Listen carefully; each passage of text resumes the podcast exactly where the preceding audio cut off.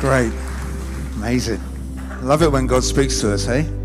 Precious, really precious. Let's grab our seats together. Um, you will know if you've been around church for, uh, for a little while that we're in a, a little mini series through the book of Romans. There's some key things that we want to bring out from the book of Romans. We're calling the series, you know, Who is Jesus? Who am I?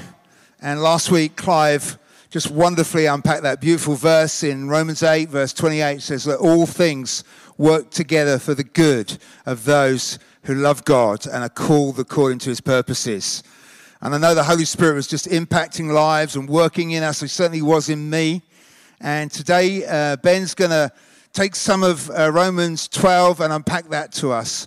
And so it's just a deep joy for me to welcome Ben to share the word of God. Can you welcome him as well? And just thank him for serving us. Get out.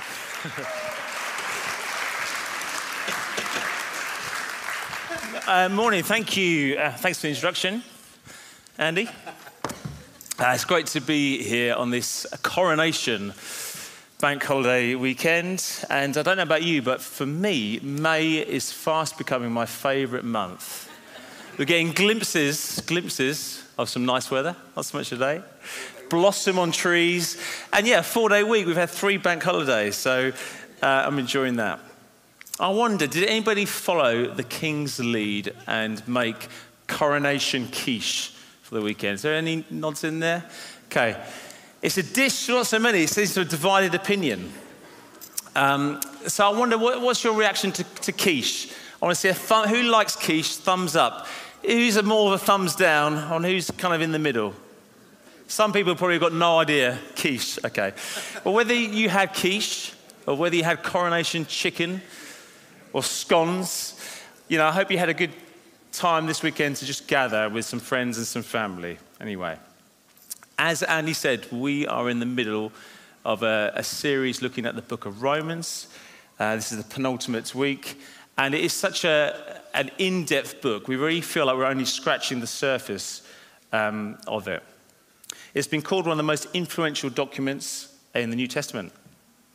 Um, and I'd really recommend, I picked up a book uh, which is on the bookstand out there by Andrew Ollerton entitled Romans. Really worth a read if you would like to find out a bit more about that.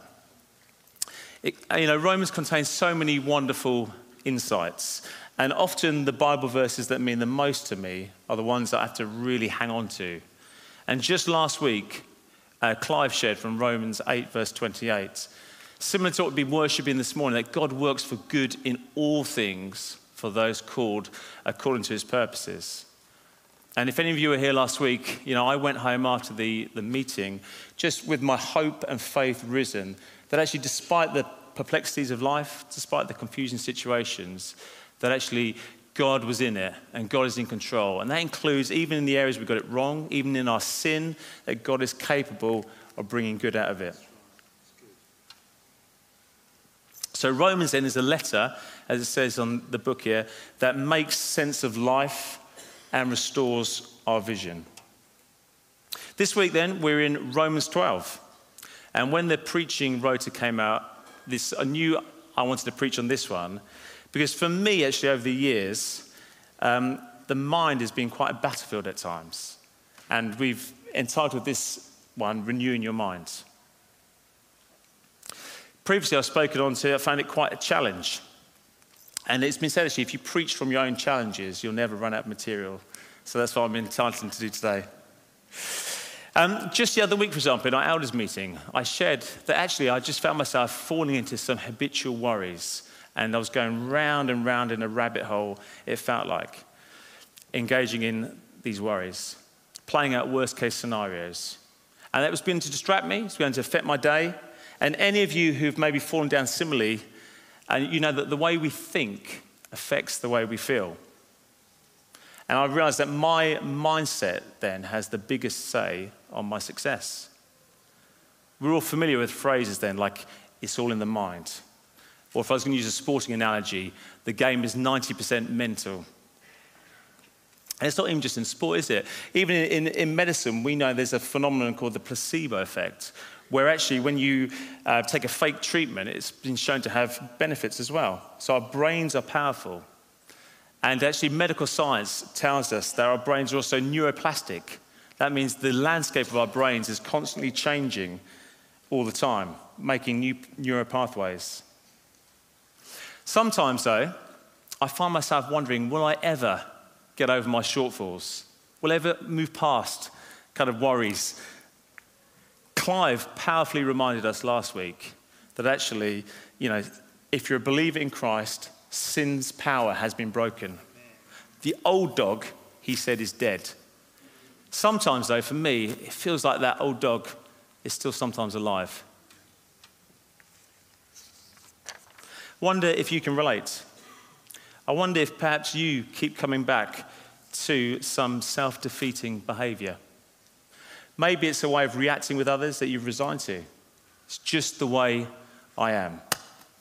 See, earlier in Romans, Paul explains the human heart and mind are broken.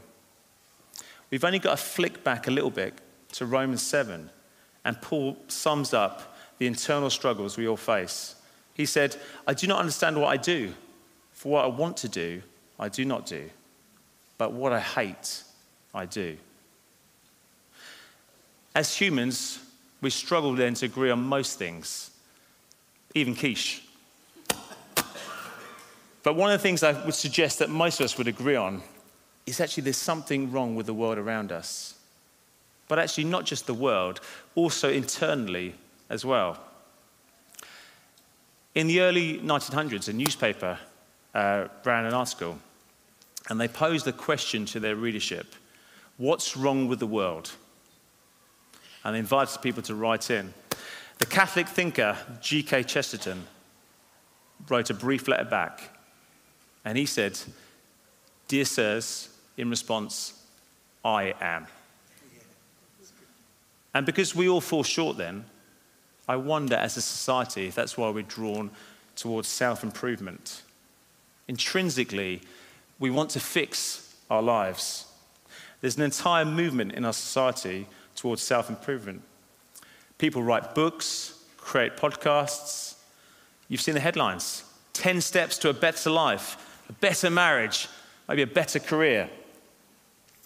Now, I'm a little bit of a, a sucker for health crazes. And so Christy will often roll her eyes as I kind of add cinnamon to my coffee, maybe apple cider vinegar to my water. I don't necessarily recommend that one.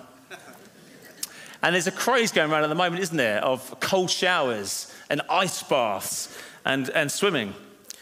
And actually, for me, that's what I thought I'd get one of those for my birthday this year in the garden. I thought it'd be good. However, Chrissy put her foot down and said, definitely a hard no.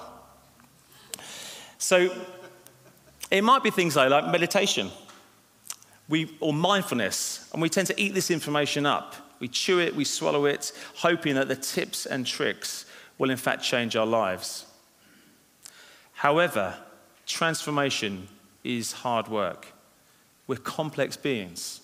Our shortfalls are often a combination of our upbringing, our temperament, life experiences, and in each of us, there are deeply rooted patterns of belief and behavior that are extremely difficult to change.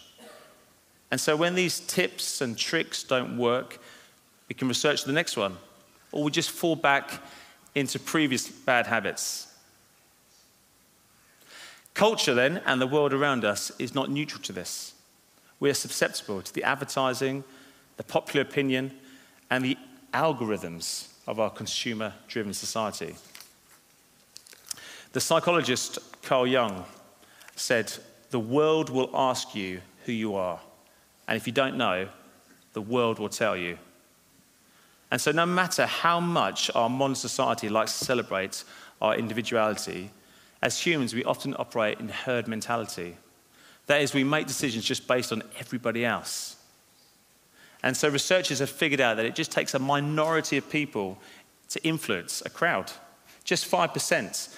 And the rest of us, the other 95%, will just follow along with what's going on. Let's have a look at this video.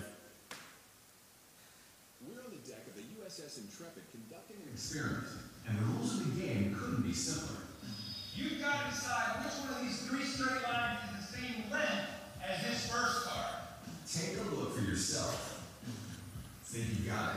Before we reveal the answer, we'll show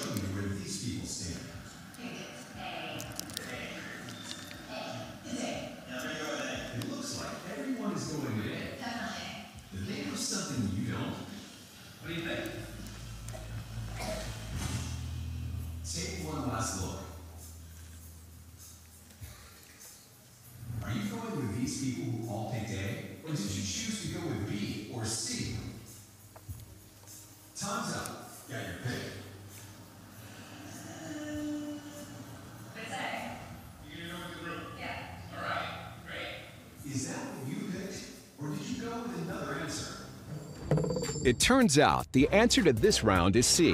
And while you likely chose C first and stuck with your answer, we also know that some viewers might have felt the peer pressure and switched to A.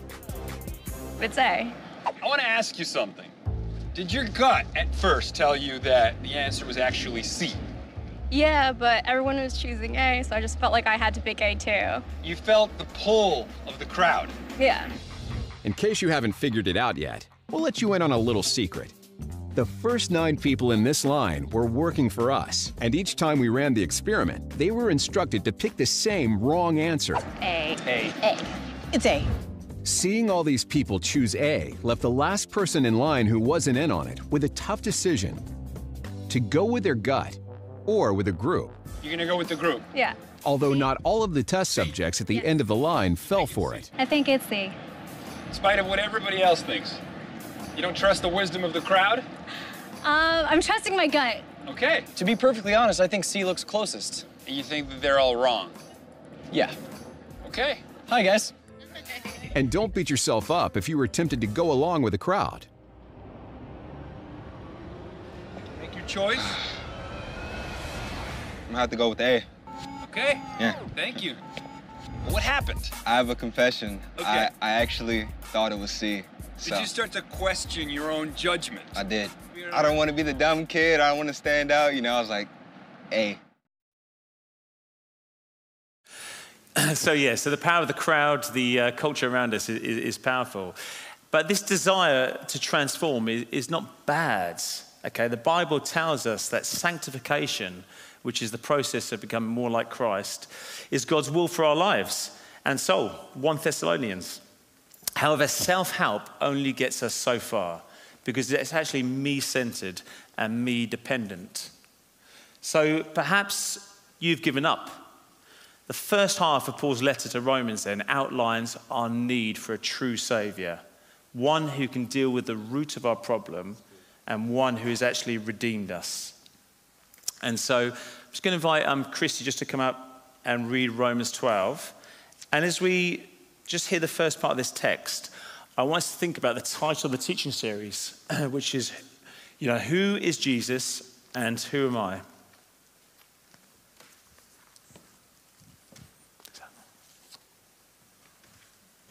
Okay. Yeah. Okay. Uh, Therefore, I urge you, brothers and sisters, in view of God's mercy, to offer your bodies as a living sacrifice, holy and pleasing to God.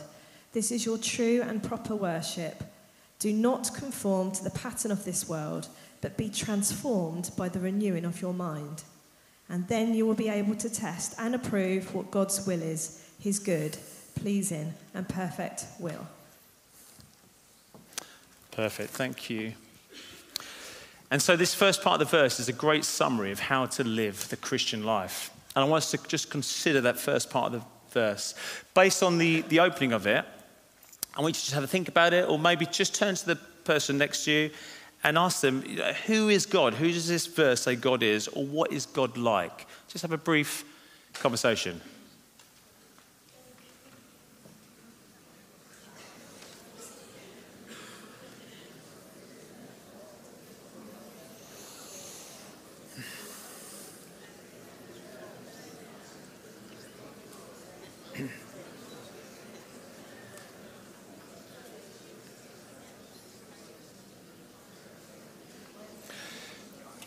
Great. So we've, um, we've been worshiping our Heavenly Father this morning. So do we have volunteers? Somebody shouts out, what, who is God or what is God like from this verse here? Anybody at all? Somebody help me out. Merciful. Thankful. Thank you, Sophie. Yeah, God is merciful. Um, and uh, again, we, we might know that as head knowledge, but when it begins to sink in that He's affectionate towards us, you know, when we start to think about those the scriptures that Jesus said, you know, the stories of the, of the prodigal son, that God is merciful towards us, um, you know, it can really begin to transform us. So if God is merciful, if I want the next question is, who am I? I'm a worshiper, okay? I, Paul instructs us to offer our bodies as a living sacrifice. The Holy Spirit now makes his home in me. I've been bought with a price. You've been bought with a price. Worship is not just the amazing songs we've sung this morning and the prayers that have been said and the words. It's actually what I say with my tongue, it's what I look at with my eyes, it's the way I steward my time uh, and my money. The message translation of the Bible says, Take your everyday life, your ordinary life, you're sleeping, you're eating, you're going to work, and you're walking around life, and place it before God as an offering. In the, um, the book I recommended, at the, uh, which is on the bookshelf, you can pick up, Andrew Ollerton, the author, um, says it this way. It should come up on the screens as well. Our bodies belong to God, not to Starbucks or Instagram. I find weekly disciplines like fasting from food, switching off social media, physically kneeling to pray, giving away a percentage of income, serving and volunteering these practices remind me that I'm not a free agent on a cultural binge to get happy. I'm a servant of Jesus Christ, called to live for God's glory.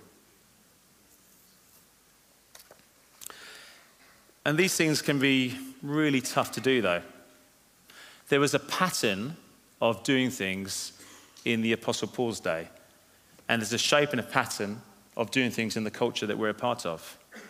And our upbringing and our experience can cause us to look at life through different lenses. If you're brought up in the UK, if I was to summarize popular opinion, it would be something like you can believe whatever you want as long as it does not hurt anybody else. All truths are equal. And this postmodern view is, is largely accepted by society. If you're brought up in a non Western culture, you might have a different set of beliefs. You might believe in a God, but that God is far removed from your everyday life. The American pastor, um, John Mark Comer, says every follower of Jesus in every culture has to constantly ask the question in what way, ways have I been assimilated into the host, the host culture? In what ways do I mimic it? Do I agree with it? Do I walk this? Do I just go with the flow? So I became a Christian uh, at university when I was 19. And if you had to ask me what the pattern of life was at, at uni those days, it was probably to get drunk, uh, to party, to maybe sleep around, to, to do what makes you feel good. And I can think back to several moments of regret. When I went on to a, a, local church, actually, the teachings of Jesus I encountered were completely different. Uh, they said things like, actually, you don't have to get drunk to fit in. And actually, my best plan for you is to have sex in a loving relationship of commitment called marriage. Paul is saying not only do we need to be aware of the worldly systems we're a part of, we're not to conform to them, but instead conform to Christ. Because of what Jesus has done then, because he loves me and you and he wants us to flourish, sometimes we'll need to go against the flow. It's really hard to go against the culture, but we are called to be salt and light and to enhance the flavor of life around us. And the good news is the grace of God is always with us. No matter when we fall short or if we've gone off track, there's always a way back with Jesus. The world the flesh and the devil, then, are all described as battlefronts to a Christian walking with God. And Jesus identified our, our primary war against the devil, though, is believing truth over lies. If we took Matthew's account of Jesus' temptation, it says Jesus was led by the Spirit into the wilderness to be tempted by the devil. After fasting 40 days and 40 nights, he was hungry. And the tempter came to him and said, If you are the Son of God, tell these stones to become bread. Jesus answered, It is written, Man shall not live on bread alone, but on every word that comes from the mouth of God. And so, my brain, our brains, like Jesus, are constantly assaulted with lies and temptation. And Jesus' strategy was to combat the devil's lies with truth. If we think back to the original Genesis story, Satan didn't force himself on Adam and Eve, but he deceived them. And so Paul says to us the way forward is be transformed then by the renewing of your minds. And this is not just a spiritual process, but a physiological one as well. Every thought a person dwells upon, whether we express it or not, either damages or improves our lives. As we think, we choose. And as we choose, our brain is changing moment by moment. And so, by our thinking and our choosing, we are involved in redesigning the landscape of our brains. So, how do I interpret life? How do you? Rather than just through the lens of my own experience, trauma, preferences, or the opinions of others, Romans 12, verse 2 tells me to interpret my life through the lens of God's word and the inspiration of the Holy Spirit. If you want to experience a different life, the abundant life Jesus promised, we must learn to intentionally renew our minds. In Hebrews, it says, For the word of God is alive and active, than any double edged sword. It penetrates even to dividing soul and spirit, joints and marrow. It judges the thoughts and attitudes of the heart. Just, just um, the other day, I was walking with a good friend and we were talking about it. And he said to me, he said, Ben, I know all the Bible verses. And we both agreed it's not just about knowing the verses or even just repeating them to us, but actually rather using them as a means of engaging deeply with God. And for me, the picture that came to mind was of a springboard. So we need to be regularly reading our Bible, and we need the Holy Spirit to help us as well. Transformation then can begin as we do that. And let's um, consider then how this might look in practice. A number of weeks ago, uh, when Jurgen was preaching, he was talking about this idea of we can't stop the birds, the crows, flying around, but we can stop them from nesting in our, in our hair. And I want to do a similar explanation, but with, with a, an air traffic controller. Okay? We can't stop the planes flying overhead, but we can choose which ones have permission to land. And so it's important that we recognize those thoughts which are going round. And we need to have compassion as well. We can't choose necessarily what thoughts pop up. Actually, we all at times have unwelcome thoughts, intrusive thoughts that come along. But then we do have a moment where we choose whether we allow them in to land as well. And so much shame can get in here and the enemy can then use that to act and for us to dwell on that more. And so, my encouragement is to actually mindfully notice your thoughts. And then ask yourself does this thought reflect what God says about me or what God says about His Word?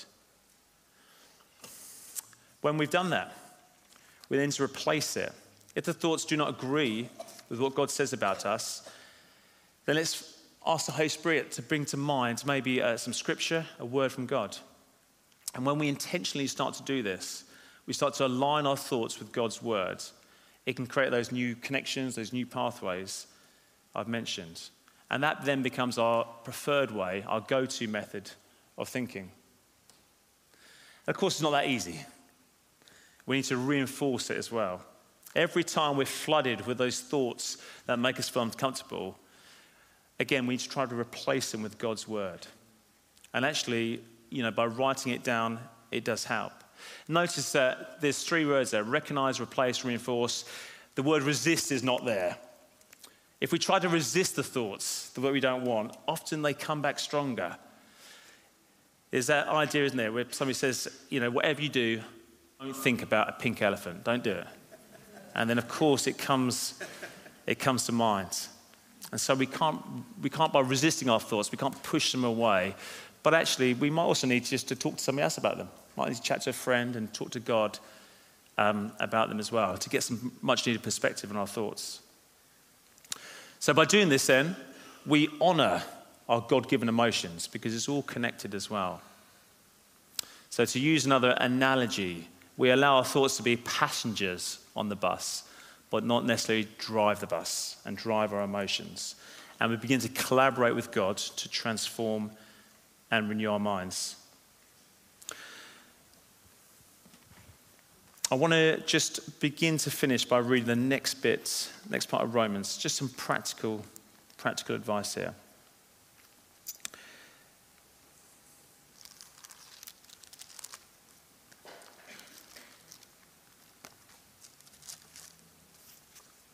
So it's uh, verse 9 to 21. And I've got the um, ESV, but the NIV version's on the board there. I sound like a teacher on the board, on the screens. Let love be genuine. Abhor what is evil. Hold fast to what is good. Love one another with brotherly love and affection. Outdo one another in showing honor. Do not be slothful in zeal. Be fervent in spirit. Serve the Lord. Rejoice in hope. Be patient in tribulation. Be constant in prayer. Contribute to the needs of the saints and seek to show hospitality. Bless those who persecute you. Bless and do not curse them. Rejoice with those who rejoice. Weep with those who weep. Live in harmony with one another. Do not be haughty, but associate with the lowly. Never be wise in your own sight. Repay no one evil for evil, but give thought to do what is honorable in the sight of all. If possible, so far as it depends on you, live peacefully with all. Beloved, never avenge yourselves, but leave it to the wrath of God. For it is written, Vengeance is mine, I will repay, says the Lord. To the contrary, if your enemy is hungry, feed him. If he's thirsty, give him something to eat, to drink. For by doing so, you will heap burning coals on his head. Do not be overcome by evil, but overcome evil with good. And so, just a second, I'd um, like to invite the, the worship team um, to come back up. Um, and in terms of responding today, I think there's, there's two things I'd, I'd like to do. It might be that for some of you, you would like to respond to this renewing your mind, and you'd like somebody to stand with you and pray with you. And so it might be somebody who's with you, or it might be one of the prayer team who's around. Um, so, so please take the opportunity to ask for prayer. Others of you might be just be challenged with the, the list I just read out. We'll keep that on the screens there. There might be something in there you think, actually, I'd really like somebody to pray with me about one of those lists that, that Paul has written. And so let's do that. I think let's, let's, let's um, stand to our feet. Let's engage in the next song. And just think about those two categories either the renewal of your minds or just the practical uh, list that Paul finishes in Romans with. And let's just take an opportunity to pray for each other um, now in this space.